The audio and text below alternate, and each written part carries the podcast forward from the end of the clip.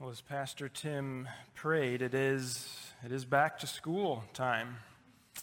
Many of the schools represented here this morning will be starting this coming week, and so kids, you got to get back into that routine of waking up in the morning, you know, at a decent time, sitting through class, and then homework, right?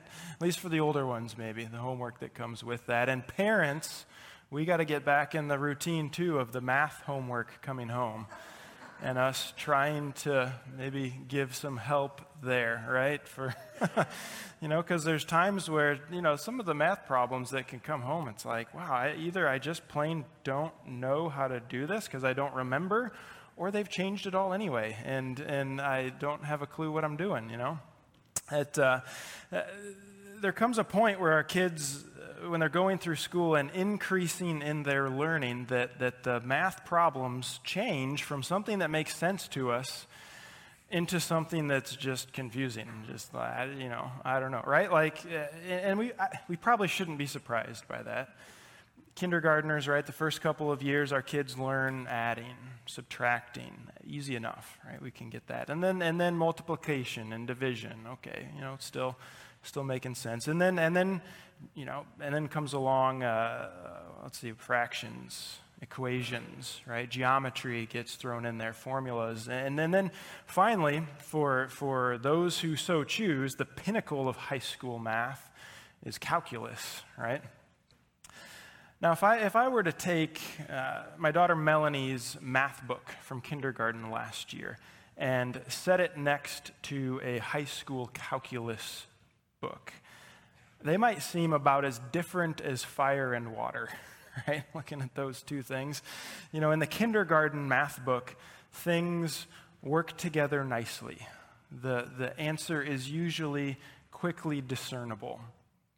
In the calculus book, I might recognize numbers and letters and symbols and things like that, but the ways in which they are used create a complex situation that just might make us want to give up. Like, I just don't have a clue, right? Now, even though I long for the simplicity of kindergarten math, I do recognize that math in the real world is a bit more complex than just 1 + 1 = 2, right? I think we understand that. You know, as far as I know, the foundational concept, 1 + 1 = 2, that remains true all throughout the journey of advancing in math. Okay, but to tackle the difficult problems in the world and find a good solution, we need more than that, right? We need more than just 1 + 1 = 2. Now, can I suggest, and this isn't a perfect comparison, but I think there's something to be gained when considering the books of Proverbs and Ecclesiastes in the Bible along similar lines, is what I was just describing. So the book of Proverbs is filled with short, memorable statements of truth. Statements, for example, like Proverbs 10:9, whoever walks in integrity walks securely. Or 12:15, the way of a fool is right in his own eyes, but a wise man listens to advice. Or chapter 25, verse 16, if you have found honey, eat only enough for you, lest you have your fill of it and vomit. Now, those are simple truths talking about integrity, humility, contentment, for the last one there. Quite often, the statements in Proverbs amount to something like, if you do this, then that will happen. Okay? And those statements usually make sense to us, right? And they're often a good place to begin when we are starting our discipleship journey in Jesus. Now, don't get me wrong. We never grow out of Proverbs. We never mature to the point where we don't need to contemplate the truths of the book of Proverbs. Due to its simplicity, Proverbs is very helpful from the early stages of our discipleship. But if a person only reads Proverbs, they might be as surprised as a kindergartner would be going out into the real world and discovering that 1 + 1 = 2 isn't enough to solve the problem of building a bridge over the river, right? You need some more than that.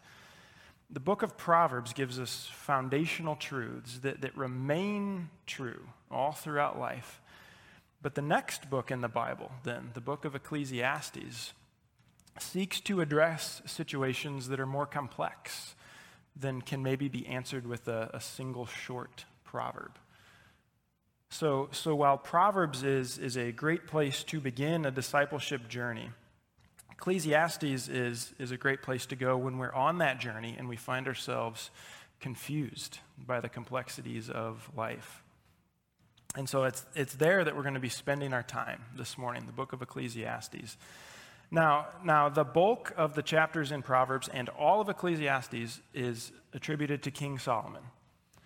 So when we read these two books of wisdom, we do well to remember that they not only have the same divine author, but they have the same human author as well.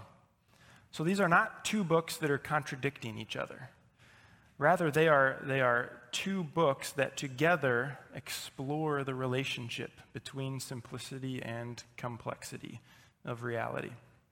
So with all that being said, let's go ahead and turn with me to the book of Ecclesiastes. In the Pew Bibles, it's page 553. And I want you to just imagine that you've just read through the book of Proverbs. And you're feeling good about all the wisdom that you've taken in from that book, okay? And then imagine we finish the book of Proverbs, and then we turn to the next page in our Bibles, the book of Ecclesiastes, and this is what we read right at the very beginning. Chapter 1, verses 1 and 2. It says, "The words of the preacher, the son of David, king in Jerusalem. Vanity of vanities, says the preacher. Vanity of vanities. All is vanity." Now I grew up reading the New International Version of the Bible, so the word I hear when I read that is meaningless, right? Everything is meaningless. Isn't that a nice reassurance when compared to the statements found in the book of Proverbs? You go through all those, and then Solomon says, vanity, meaninglessness. Now the Hebrew word being used there is this word hebel. And hebel is a word which speaks of something like a breath or a mist or a vapor. It's referring to something which is present and visible for a second, but then the next moment it's elusive. So we can think of winter when we go outside and it's cold and we breathe and you can see your breath and it's there just for that moment, right? And then the next moment it's gone and you don't see it anymore. That's the type of thing, the idea that Solomon has in mind as he writes this word, vanity, meaninglessness. It's hebel. It's here for a second and then it's gone right after that. So what Solomon is doing is he's recognizing that the simple, ordered way in which we think things ought to play out isn't always the case. We might come through Proverbs and feel like we've got a grasp on things and that everything makes sense. We might be in that spot in life where everything seems to be working, and then the next moment, it's gone.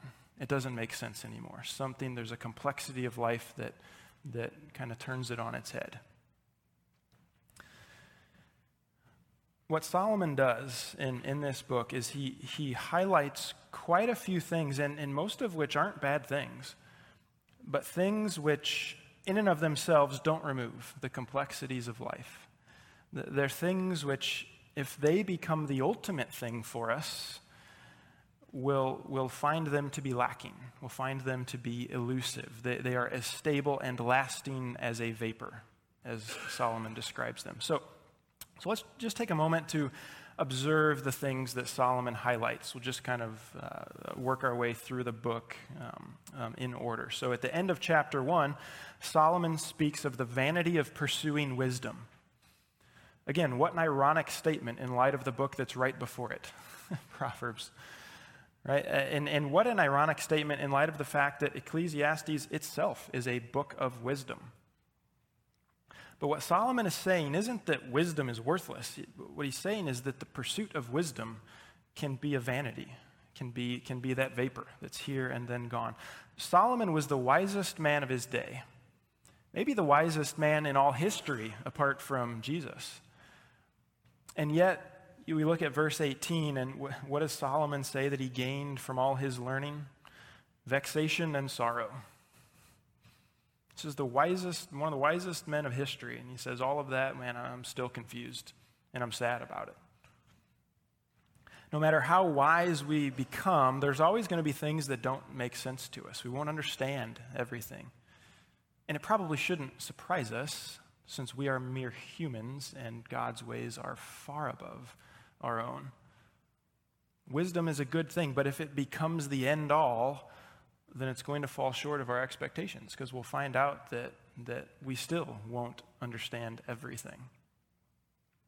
At the beginning of chapter 2, Solomon moves on to speaking about the vanity of pursuing pleasure. So along with being one of the wisest people of his time, being the wisest person of his time, many think he was the richest as well.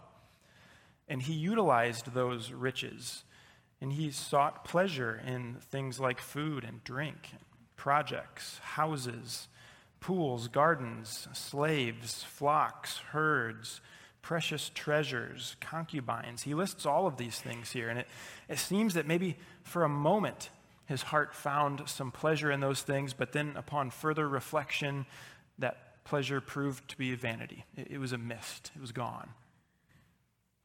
And we can relate to that, right? Aren't there times in our lives where we are pursuing pleasure through possessions of some kind, and do we seek in them what they cannot truly deliver? Doesn't any pleasure which we seem to attain prove instead to be fleeting, prove to be this mist, that it's gone in an instant? So Solomon talks about that. Further on in chapter 2, starting in verse 12, Solomon turns his attention to applying the wisdom that he possessed. So he already stated wisdom in and of itself didn't fulfill, but what about living according to that wisdom? What if that wisdom is put to use? Well, he sought to live wisely, but then came to the realization that the wise person and the fool both meet the same end, physical death. Because Solomon would die right along with the fool, he wondered about the reason for living wisely. Wouldn't it be better, less tiresome, to just live however he felt, according to his passions and desires? Right? Any benefit of living wisely in this life seemed to be like a mist, striving after the wind. You know, as we're going through entire books in one sermon this summer, there's great benefit to covering Ecclesiastes in one book, because there's a lot of passages in this book that if we take them out of the context of the whole and didn't come to a proper conclusion, it would leave us feeling very lost and discouraged. And maybe you're sensing some of that now as we're going through all this. But let's stick with Solomon. He'll leave us with hope and clarity at the end as we get there. But first, as we continue, chapter 2, verse 18, Solomon talks about the vanity of work. It says a person can have a really good work ethic and put all this time and energy and passion into their task, but then that old equalizer, death, comes along, and the product of that work is passed on to somebody else. And Solomon says, who knows whether that person's going to be wise or be a fool? He goes on in chapter 3, verse 16. He says there's vanity in discerning eternity for mankind. Solomon wonders if we are any different from the beasts of the earth. He can't seem to prove with certainty that our spirits live beyond our physical bodies. Chapter 4, verse 1, he says there's vanity in pursuing justice. We might strive for justice, but our world is filled with oppression. There are many who are afflicted at the hands of the unjust, and so Solomon says it's a vanity. Chapter 4, verse 4, there's vanity in working for yourself. A person who tries to isolate themselves and keep everything that they earn for themselves will find true fulfillment elusive, because that type of life leads to being alone. So Solomon says there's vanity in that. Chapter 4, verse 13, there's vanity in striving to be esteemed in this life. I came across a quote by the actor Jim Carrey. He said, I think everybody should get rich and famous and do everything they ever dreamed of so they can see that it's not the answer. I think that's what Solomon is saying here, right? We can be esteemed as much as we want to be, but there's vanity in that. It's fleeting. It's elusive. In the middle part of chapter 5 and all of chapter 6, Solomon speaks about the vanity in pursuing more. No matter how much stuff a person accumulates, there's always someone who has more, or there's always more to be had. Right? And even when you gain more, again, that great equalizer comes along, and suddenly it's all left for someone else. Solomon says it's a vanity. At the beginning of chapter 9, Solomon speaks of the vanity of seeking to avoid death. So if death is this great equalizer, then perhaps there's lasting value in cheating death. But alas, too, Solomon finds out that proves to be elusive. And then at the end of chapter 9 and in the beginning of chapter 10, Solomon seeks fulfillment in control. You know, all of this vanity seems to stem from a lack of control, things outside of what he can control. So if Solomon could perhaps gain that control, then he might find the fulfillment that he seeks. But alas, there's this thing which Solomon calls chance, which impacts the situation. And it's not really chance, but he phrases it that way based on appearances. The more we seek to grasp control and impose our will, the more we realize that we can't. And then toward the end of the book, in chapter 12, verse 8, after saying all of this, Solomon returns to where he started. 12:8 says, vanity of vanities, says the preacher. All is vanity. So it begins and it almost ends right there. Now, listening to all of Solomon's observations is maybe enough to make us wonder, what's the point? I mean, what is the point? Many of the things which Solomon spoke about are not bad things. Wisdom, pleasure, work, justice, esteem, those are not evil, sinful things. But if even those good things in this life are fleeting, they're that vapor that's here and then it's gone, Solomon says, what's the point? If fulfillment can't come through those good things, then from where can it come? Is there any hope? Now, in fairness, I've only spoken about those things so far that Solomon referred to as vanities. I skipped over the passages that are intermixed into the book where Solomon does recognize that in the midst of a world where justice isn't always seen, where physical death touches all, where pleasures can vanish quickly, that there is goodness. So just to highlight a few of those, at the end of chapter 2, after just speaking about the vanity of work, Solomon states that there is goodness in eating and drinking and finding enjoyment in work. He says the outcome of our labor might be enjoyed by another person, but if we find God-given joy in our labor itself, he says, well, there's some goodness in that. In chapter 5, verse 1, Solomon speaks of the value of fearing God. So rather than lashing out verbally and being quick to speak, he sees goodness in the fear of God, which shows itself in quiet humility before him. It's good to draw near to God and listen to him. He goes on in chapter 8, and we see the value of obedience. Obedience both to those in authority, human authorities, and to God. Even though we might not understand the ways of those in authority, and especially though we might not understand the ways of God, there's goodness in still being obedient, Solomon states. Now there's a caveat about rightly disobeying human authorities when they command us to do evil. Right? In those situations, we obey the authority of God over that of the authority of humans. But there's those other times where we don't want to obey human authorities simply out of pride or our own comfort or convenience, that Solomon seems to say we ought to find some goodness in obedience anyway. And even more so when it comes to God, Solomon states that a wise man might claim to know God's ways, but he does not in all their fullness, but even so, there's goodness and there's value in obedience to God. And then as Solomon approaches the end of the book, the statements of value, where he sees value increase. So in chapter 9, verses 7 through 10, Solomon highlights the goodness of eating, drinking, working, loving. The last half of chapter 10 talks about the value in seeking wisdom over folly. Chapter 11 talks about the value of living with an eye toward what is to come, what is promised, what is ahead. The beginning of chapter 12 talks about the value of looking to God. So if I didn't go through and try to figure out the percentages, but there's a little bit more of vanity, what Solomon talks about, things that he considers vanity, but there is things that he sees as good in the midst of that as well. And I think what Solomon is doing in this book is recognizing the tension that exists in the complexities of life.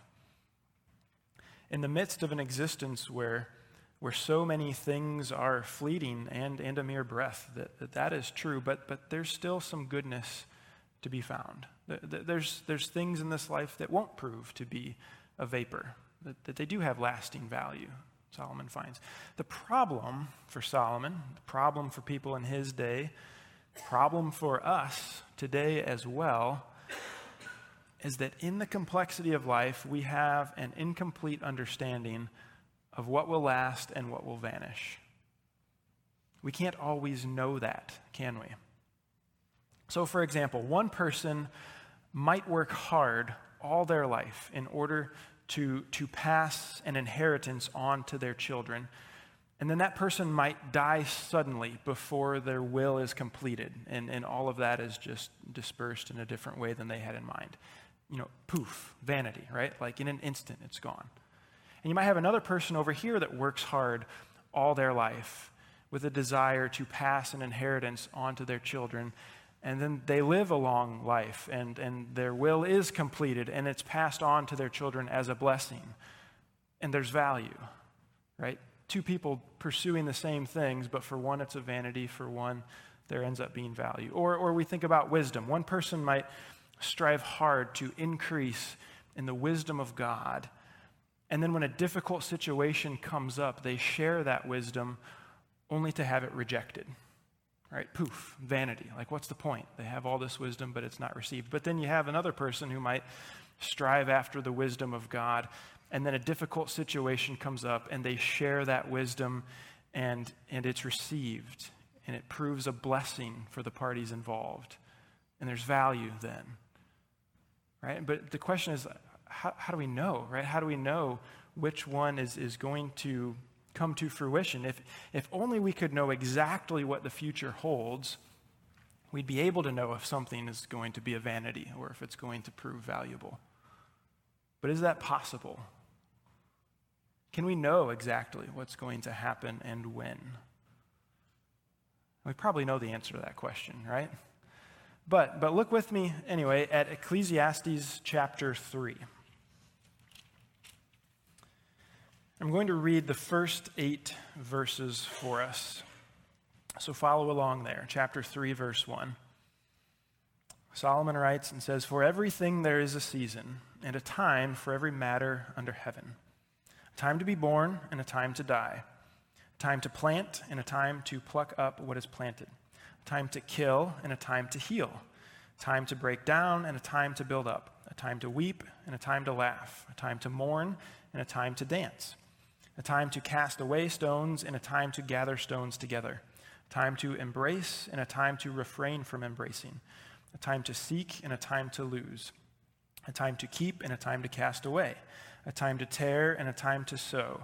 A time to keep silence, and a time to speak. A time to love, and a time to hate. A time for war, and a time for peace." Now, if you're my age or older, you might have that song by the Byrds from the 60s bouncing around in your head. I'm not the only one, huh? So I think the temptation is to read those verses and hear in them a description of human life, right? Sometimes we're born, sometimes we die, we weep, we laugh, we love, we hate. But what Solomon is highlighting is not mankind's work in the world, but God's work which is accomplished through the various seasons of life. It's what God is doing in all these times. Listen to how Solomon continues in chapter 3, in verse 9. He says, "What gain has the worker from his toil? I have seen the business that God has given to the children of man to be busy with. He has made everything beautiful in its time," right? Referencing back to the couple dozen times he used the word time in those first verses. Right? "He has made everything beautiful in its time, and he has put eternity into man's heart, yet so that he cannot find out what God has done from the beginning to the end. I perceived that there is nothing better for them than to be joyful and to do good as long as they live. Also that everyone should eat and drink and take pleasure in all his toil. This is God's gift to man. I perceive that whatever God does endures forever. Nothing can be added to it, nor anything taken from it. God has done it, so that people fear before him. That which is already has been. That which is to be already has been. And God seeks what has been driven away." God is at work in our world, is what Solomon is saying. And because he is at work, not only do we not know the details of our future, we can't control our future either. Nothing can be added to what God does. Nothing can be taken away, as Solomon says. And we see this in other places in Scripture as well. Paul asks the question in Romans chapter 11, "Who has known the mind of the Lord? Or who has been his counselor?" As God says in Isaiah 55, "My ways are not your ways." And Solomon is recognizing that truth as he writes this. So to sum all of that up, we live in a complex world where things don't always happen as we expect them to or want them to. A person might be in possession of good things, food, work, but then suddenly it's all taken from them. Another person might live an evil life and still meet the same end as the one who lived according to wisdom, physical death. And because we don't know the future, we can't predict ahead of time how things are going to work out for us. And because God is in charge and we are not, we can't force a specific outcome to be our reality. So if that's the state of things in this world and in our life, do we see why Solomon says, well, it's all a vanity. It's all fleeting. It's all a mist. Does anything that we think or say or do have lasting value? The good answer is yes. Yes. Things might appear as vanity in this life. Things might vanish like a vapor from our eyes here, but they will be seen again. And that's how Solomon ends. So turn with me to chapter 12. Again, the end of the book is so important because Solomon ties this all together. So chapter 12, verse 14, this is what Solomon says. "For God will bring every deed into judgment with every secret thing, whether good or evil." So the good things done or received in this life may seem like they disappear in an instant, gone forever. The bad things done or received in this life might seem like they get blessed or ignored, never to be given justice. Solomon's reminder is the promise from God that when he returns, all things will be brought into the light. They will not have vanished forever, but will be seen again. Maybe they vanished from this life. They vanished from our perception here and now, but they will be brought to light again.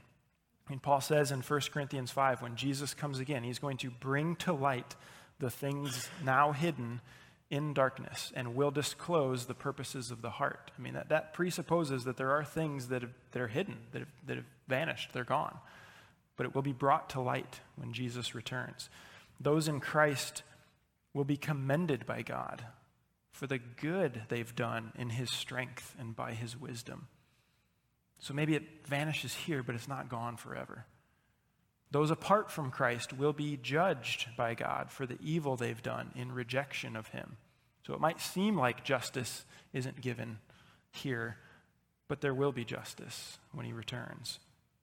So no matter how complex or confusing our current situation, that's the simple ending that Solomon reminds us of.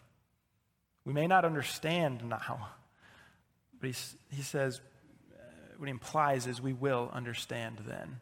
The time will come when God will bring every deed into judgment. So if we can use the words of Francis Schaeffer, how should we then live? Right? If that's the reality in which we find ourselves, how should we then live? I think the verse right before that, chapter 12, verse 13, gives it to us. It says, the end of the matter, all has been heard. So in light of everything he's just written, here's what he says. Fear God and keep his commandments, for this is the whole duty of man.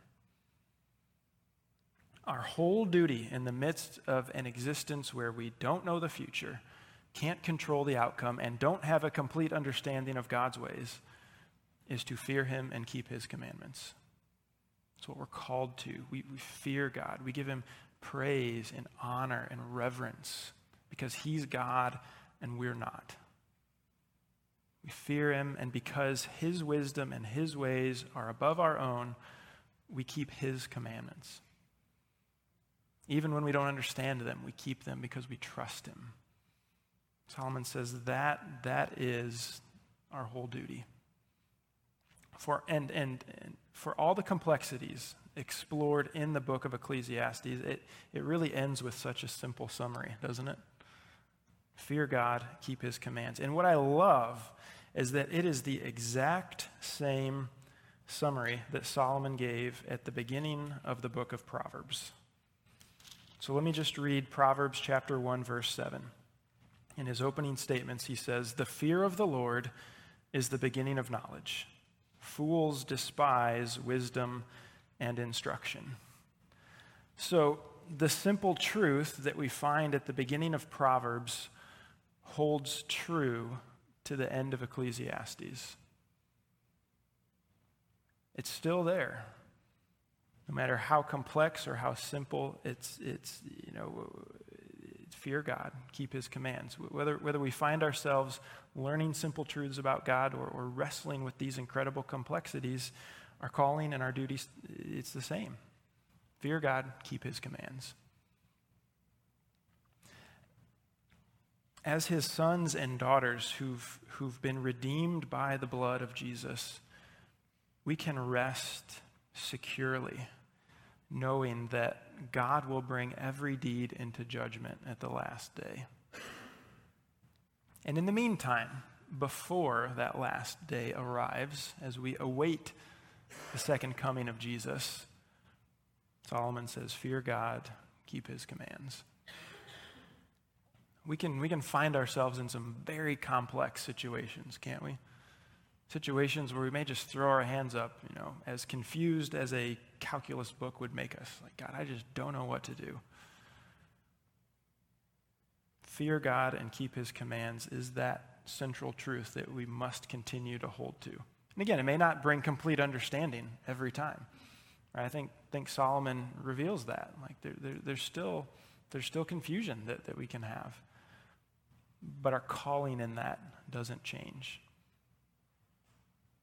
Fearing God, keeping his commands will lead us on the straight path to eternal value rather than temporary vanity. And we'll have to wait till eternity, right? Eternal value. It's when Jesus comes again that those things will be shown for the value that they are. But we can rest in that because Jesus is coming again. Okay, we don't always know the details of our future. We do know that. Jesus is coming again, and he will bring everything to light. And so we can rest in that and find our purpose and find our direction. Would you stand with me? Let's come before God and give him praise. Give him the worship that he deserves and commit ourselves to him as we walk through this life. So let's pray together. God, I first thank you for a book like Ecclesiastes, one that does not shy away from complexity, does not shy away from difficult questions and situations.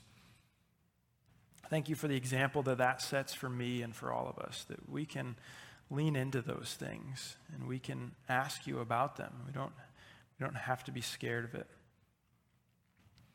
And God, I praise you that you are the one in control, bringing about your purposes. And I pray for me and for all of us that we would rest in that, that we would remember our duty to fear you, worship you, honor you, and follow the commands that you've given to us. And that in doing that, we know that you are working.